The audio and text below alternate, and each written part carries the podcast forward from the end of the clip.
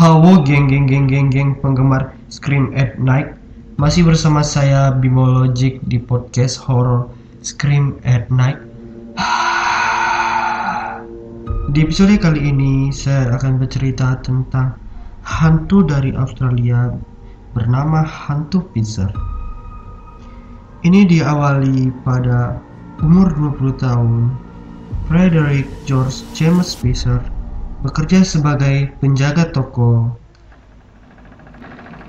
dan secara tiba-tiba saja dia memperoleh uang palsu dari hasil bisnisnya. Kemudian dia ditangkap dan diadili. Dan pada tanggal 26 Juli 1815, dia dijatuhi hukuman 14 tahun penjara di Australia. Pada 1822, Fred Fisher setelah menjalani setengah dari hukumannya dan dia minta untuk permintaan cuti dan izin untuk membeli properti. Properti yang dibelinya itu adalah ladang pertanian di Campbelltown yang dibelinya sebagai ladang pertaniannya. Tetangganya adalah seorang pria bernama William George Worrell yang dikenal sebagai pria yang jujur dan rajin. Pada tahun 1825, Piser dan seorang tukang kayu di situ yang ada di tempat itu yang bernama William Broker mereka bertengkar masalah uang dan karena masalah itu Piser menarik pisau ke arah William Broker sehingga dia terluka. Namun Piser hanya terkena hukuman penjara ringan karena William tidak terluka parah di situ. Karena khawatir dengan ladangnya dia, dia memberikan ladangnya kepada tetangganya yang bernama George Worrell untuk memegang semua propertinya selama penahanannya. Selanjutnya, pada 17 Juni 1826, petani ini yang bernama Fred Pisser diketahui menghilang secara tiba-tiba.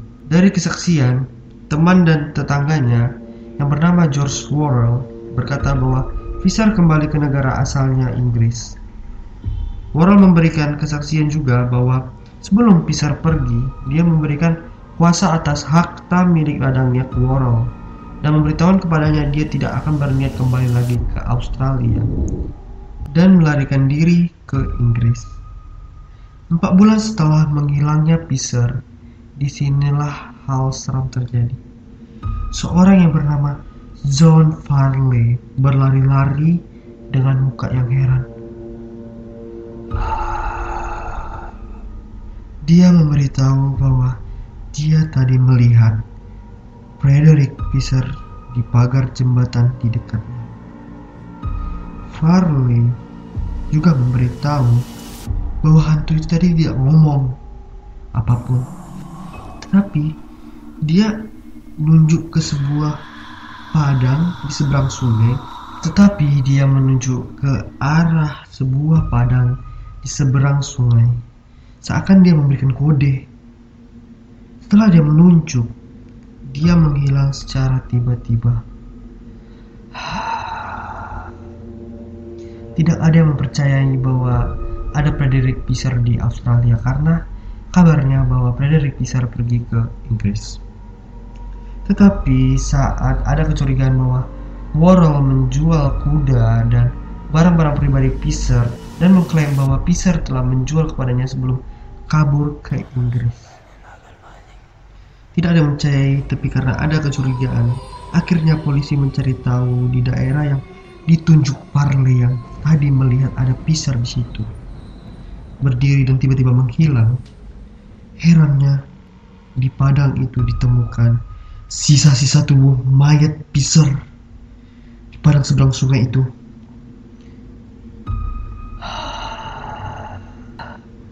Dan ternyata kecurigaan itu benar bahwa Worrell membunuh Frederick Piser di sana saat Frederick Piser tinggal di rumah Worrell untuk menginap. Worrell membunuhnya dan akhirnya George Worrell diadili di pengadilan pidana dan dinyatakan bersalah lalu dihukum mati dengan cara digantung. Banyak yang bilang bahwa cerita Parley adalah cerita bohong hanya untuk membuatkan spekulasinya saat dia mengetahui bahwa ada pembunuhan di Campbellton. Tetapi cerita ini telah dikenal di banyak masyarakat dan sudah menjadi legenda yang akhirnya sering diadakan festival di Australia mengenai Ghost. Jadi saran saya, jangan terlalu mempercayai sesuatu tentang cerita-cerita horor, tetapi tetaplah waspada terhadap lingkungan Anda dan jangan sampai kecolongan bahwa hantu itu benar-benar ada. Sekian cerita dari podcast horror kali ini. Jangan lupa untuk follow podcast kami agar bisa melihat cerita kami secara beruntun di episode kami ini. Dan jangan lupa juga untuk follow Instagram saya Bimologic B I M O L O G L O G I C Bimologic Bimologic. Dan jangan lupa follow Twitter kami @akuanjing dengan huruf besar pada huruf A-nya. A besar ku, A besar anjing, aku anjing.